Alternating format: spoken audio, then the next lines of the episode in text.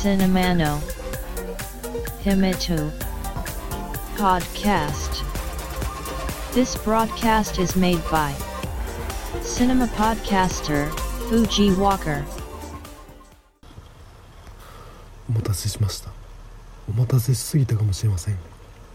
シネマポッドキャスターの藤岡です。ポッドキャストシネマの秘密の第94回です。さて、まずは今回もこの話から。世界的に猛威を振るう新型コロナウイルス COVID-19。 各国は国境を閉ざし、人と物の往来に制限をかけ、事態に対処しております。その結果、エンターテインメント業界を自粛・延期の波が覆っており、驚いたエンタメニュースとしては、アメリカの男性誌であるプレイボーイが今年の春の出版を最後に紙媒体の雑誌の発行を終了すると発表。発行会社の幹部の声明で、 COVID-19 の感染拡大の影響が引き金となったとしています。また、セクハラで禁錮23年の刑に処せられたハリウッドの大物プロデューサーだったハーベイ・ワインスタインがニューヨークの刑務所で新型コロナウイルスに感染、因果応報を感じざるを得ない話があったり、この世界的な感染拡大の波により、鉄壁の守りを誇っていたウォルト・ディズニー社もついに陥落。中国市場を当て込んでいた実写版ムーランの無期限延期は当然の措置と受け止めていましたが、ディズニーのドル箱コンテンツであるMarvel Cinematic Universe MCU 作品の最新作である映画ブラックウィドウも公開の無期限延期を発表。楽しみにしてただけに、ついにここまで影響が出たのかと感じる次第であります。映画ブラックウィドウはこれまで様々な MCU 作品に客演していたスカーレット・ヨハンソンを演じる女性スパイであるナターシャ・ロマノフ、通称ブラックウィドウの待望の単独作品。時系列的には映画シビル・ウォー・キャプテン・アメリカ直後が描かれると言われています。ブラックウィドウの足跡をたどると、2010年の映画アイアンマン2で MCU 作品に初登場。そもそもが、当初ブラックウィドウ役にはエミリー・ブラントがオーバーされており、スカーレット・ヨハンソンは2番手だったわけです。エミリー・ブラントは身長170センチの長身なのに対して、スカーレット・ヨハンソンは160センチと小柄、魅惑のファン・ファタル的なキャラクターとしては小粒な印象。そのためか、後の客演作品と比較しても髪の毛にパーマを当て、やたらボリュームを出して大きく見せようとしておりました。しかし、映画アイアンマン2が公開されるや、ハマり役であると人気沸騰。この結果を受けてか、 MCU のゴッドファーザーケビン・ファイキがスピンオフの制作、つまり単独作品の話し合いをスカーレット・ヨハンソンと行ったと表明。あれから10年。映画アベンジャーズでホークアイとカップリングされ、映画キャプテン・アメリカ・ウィンター・ソルジャーでは恋に奥手なキャプテン・アメリカの指南役を務め、映画アベンジャーズ・エイジ・オブ・ウルトロンでは超人ハルクのロマンスの相手にされ、映画シビル・ウォー・キャプテン・アメリカではバラバラになるアベンジャーズのメンバーをつなぎ止めるためにそれぞれの陣営に加担。映画アベンジャーズ・インフィニティ・ウォーではただいるだけ。そして映画アベンジャーズエンドゲームでは、その波乱万丈の人生に幕を閉じたわけです。出演作はこれまで7作品、ある意味便利なキャラクターだったわけです。その時その時、脚本の都合で MCU 内の立ち位置が結構変わるわけです。それでも頑張れば単独作品作ってあげるからと、目の前に餌をぶら下げられたブラックウィドウはシャニムに頑張ったわけですよ。そしてようやく単独作品が制作され、これも映画ガーディアンズ・オブ・ギャラクシーボリューム3が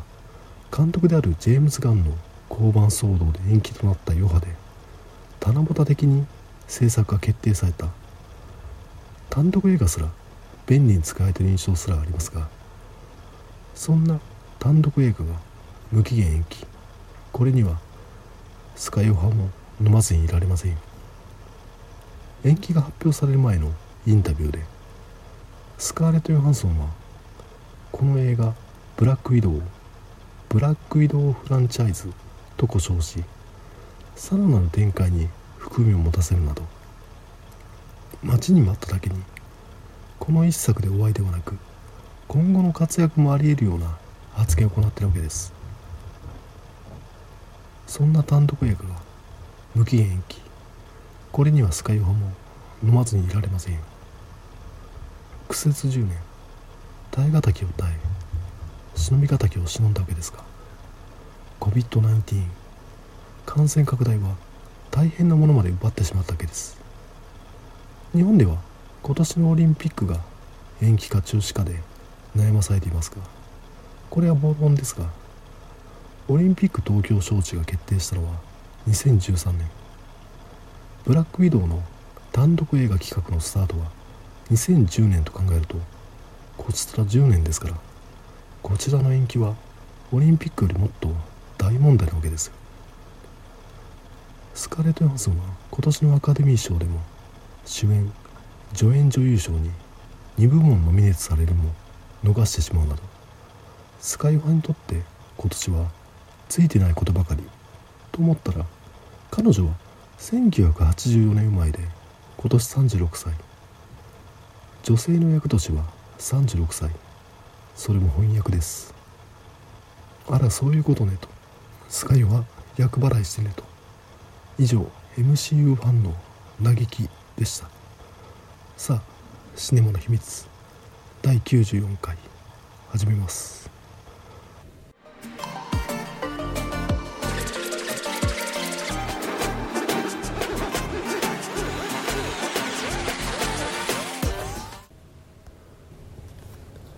今回紹介した映画は砂漠のアウトロ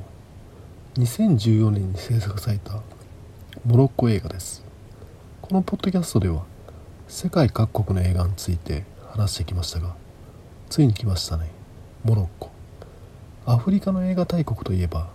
ノリウッド、ナリウッドと称されるナイジェリアですが、実はモロッコも隠れた映画大国なんですね。映画の制作本数自体は年間20本ほどとかなり小規模となるようですが、いわゆる映画の撮影、ポストプロダクションに占めるモロッコの位置というのはかなり大きく、映画の父であるかのリュミエール兄弟が19世紀末にモロッコで映画を撮影して以降、さまざまな映画のロケ地として長い歴史を誇ります。そのため知らず知らずのうちにモロッコで撮影された映画を見ているというわけです。これは大掛かりな撮影がもたらす雇用と収入にモロッコ政府が魅力を感じていたためで、こういったハリウッドと長きにわたる関わりのおかげでモロッコはアフリカのハリウッドと称されていたします。そして2000年代以降になると国王が映画産業の発展にさらに力を入れ始め、マラケシュ国際映画祭を開催。サハラ砂漠の入り口である町ワルザザートにはすでに世界最大級の映画スタジオ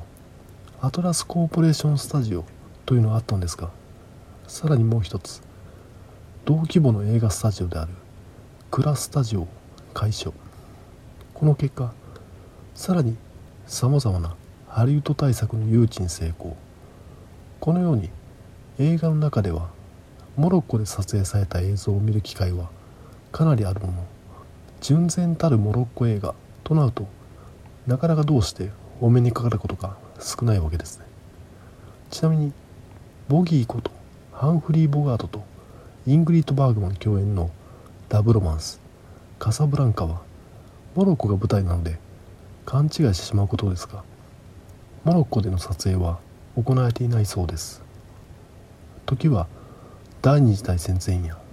モロッコへ渡航して撮影する情勢ではないためハリウッドのスタジオで撮影されたそうです。さて、ではモロッコ自体はどういった国かというのを話しておくと、国の位置としては北アフリカにあり、西は大西洋、北は地中海、ジブラルタル海峡を渡ればスペイン。紀元前にはベルベル人が王国を築いていたものの、8世紀頃にはモロッコへアラブ人が流入、中東に築かれたアラブ帝国の領土に組み込まれます。その勢いのままアラブ帝国はジブラルタル海峡を渡りスペインに侵入、11世紀となりアラブ帝国が終焉を迎えると、スペインはレコンキスタ、国土回復運動を開始。15世紀には遠征してきたポルトガルのエンリケ航海王がモロッコのジブラルタルを攻略し、時は大航海時代を迎える。アラブ帝国が引いた後のモロッコは、いわゆる小勢力が軍友割拠したわけですが、外国勢力との長きにわたるいさかいが国土の統一を後押しし、アラウィー朝が成立。これにより今も続くモロッコ王国となるわけですが、しかしながら20世紀には植民地主義に駆られた列強各国がしのぎを削り、フランスが進出、モロッコは保護領となります。その後第二次大戦を挟んで独立し、今に至ると。このように先史時代のベルベル人の文化、アラブ人によるイスラム文化、対岸のヨーロッパ文化が混ざり合った複雑な国というのがモロッコ。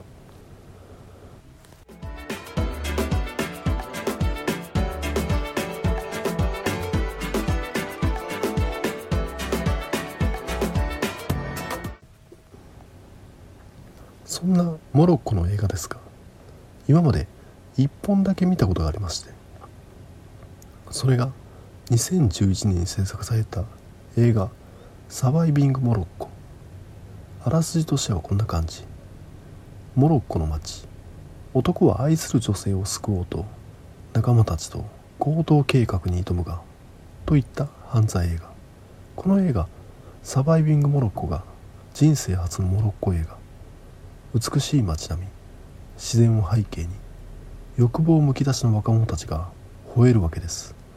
これよくできてました。ラストのうちもショッキングですし、そのラストへ至る過程も切なくて共感できる感じ。しかしこの映画サバイビングモロッコ、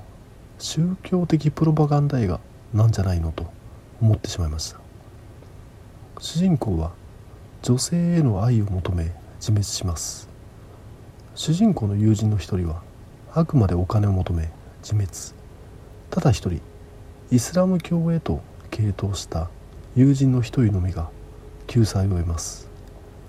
警察は腐敗し、家族は機能不全。無償の愛を提供してくれるのは神の代理であるモスクのみ。徹底的に主人公たち若者を追い詰めるなら、イスラム教も腐敗しなきゃダメだし、そういった描写ができないなら出さなきゃいいのに。ここら辺が興味深い映画でした。映画におけるスポンサー企業への過剰な忖度、プロダクトプレイスメントと同じ匂いを感じたわけですね。人生初のモロッコ映画サバイビングモロッコはイスラム教 PR 映画でしたという話。さて、今回紹介する砂漠のアウトローの話に戻すと、気になるストーリーはというと、動画配信サービスである楽天 TV によるとこんな感じ。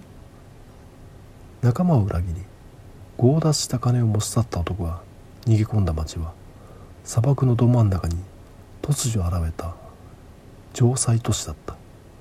そこを牛耳るギャングに投獄されてしまった男は、彼らの部族争いに巻き込まれてしまい、隠された秘宝、盗人のアウトロー、美しいヒロインとの駆け引き、砂漠での戦いを描くアクションアドベンチャー。モロッコ南西部に位置し、南の真珠と称される都市マラケシュ。そのマラケシュの旧市街にはジャマエルフナ広場というのがあるそうで、昔は公開処刑場だったという広場だそうで、世界遺産に登録されたそんな場所で、映画冒頭いきなりのカーチェイス、屋台を車で吹き飛ばし、矢継ぎ早にカットを切りまくります。京都の錦市場でパルクールするようなもんですね。こっから気分が高揚します。これは期待できると。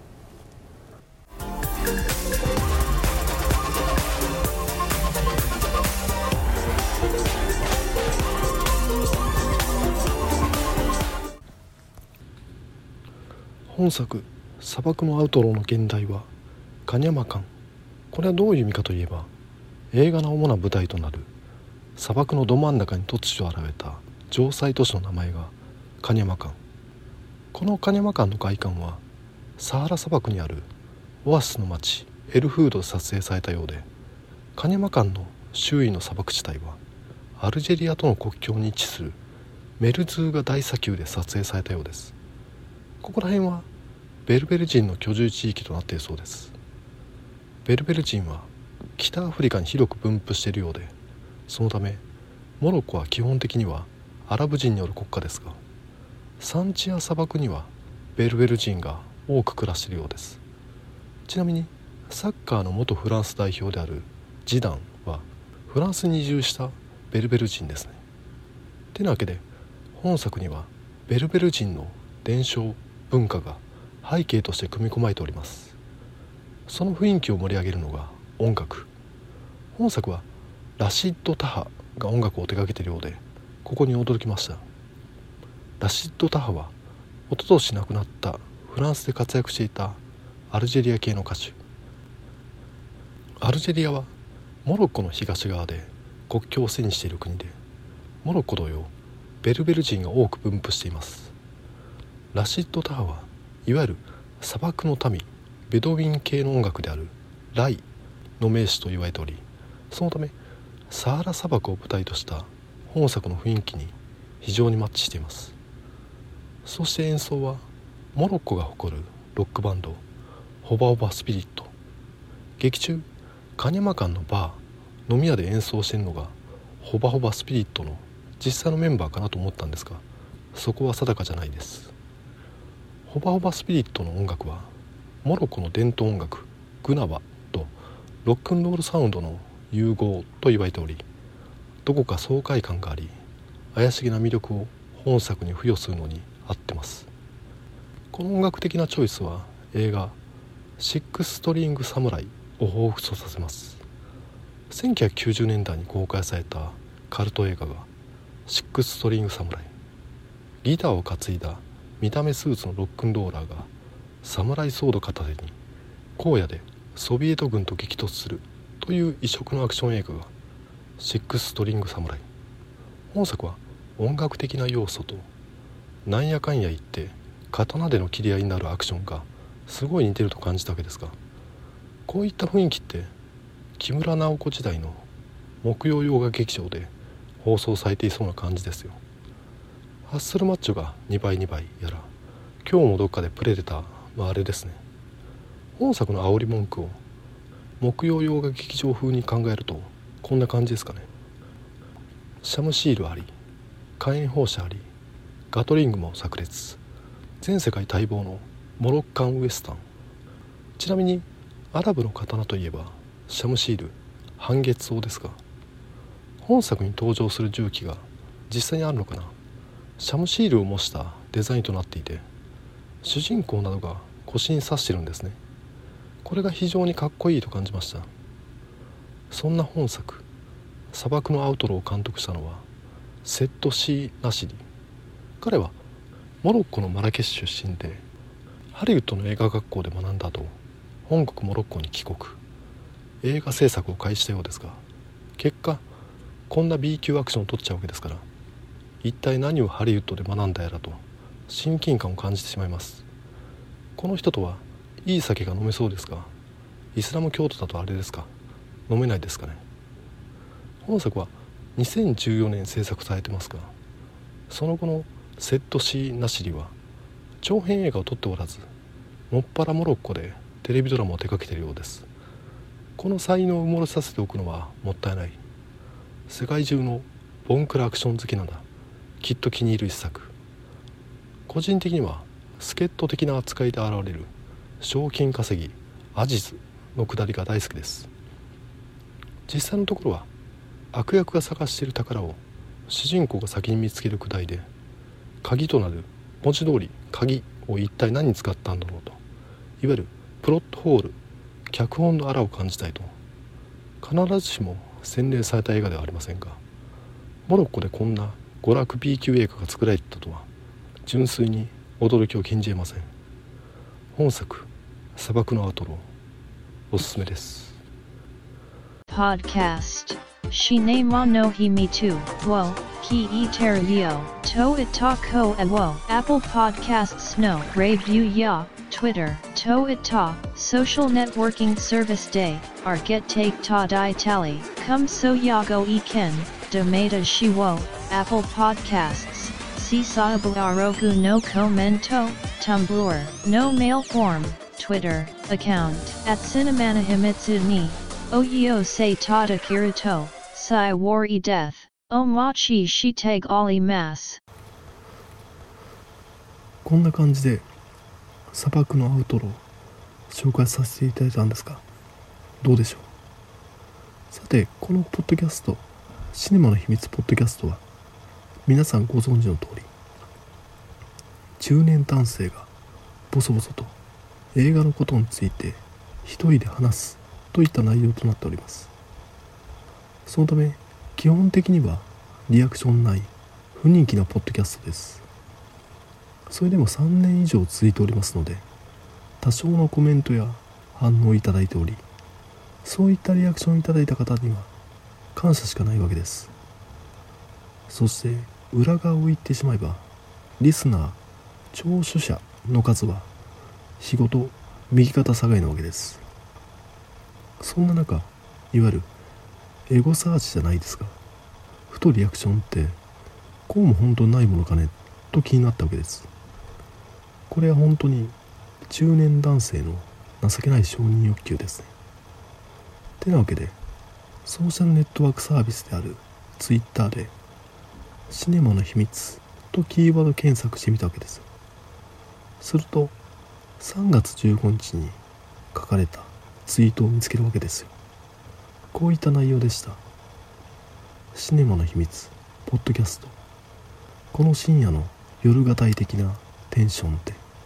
教養あふれる解説をされると、映画の世界に導かれます。ユーザーアカウントは石本大輝金融マーケッター様、ありがとうございます。自分宛てにはなっていない、いわゆる個人のつぶやきを勝手に配信ベースに載せるのはどうかと思うんですが、そういったこちらの倫理が揺らぐぐらい嬉しかったという話です。ありがとうございます。励みになります。皆さんもリアクションしていただいて問題ないんですよ。実際のところはリアクションを返すほどの内容になってはいないということなんでしょうが、それでもこれからも頑張るしかないですね。さあ、これで今回の配信は終わりですが、第94回が最終回にならないことを願ってます。聞いていただきありがとうございました。繁栄と長寿を。シネマの秘密ポッドキャスト、時に3回各種木曜日配信、バックナンバーをミックスクラウドにて配信中。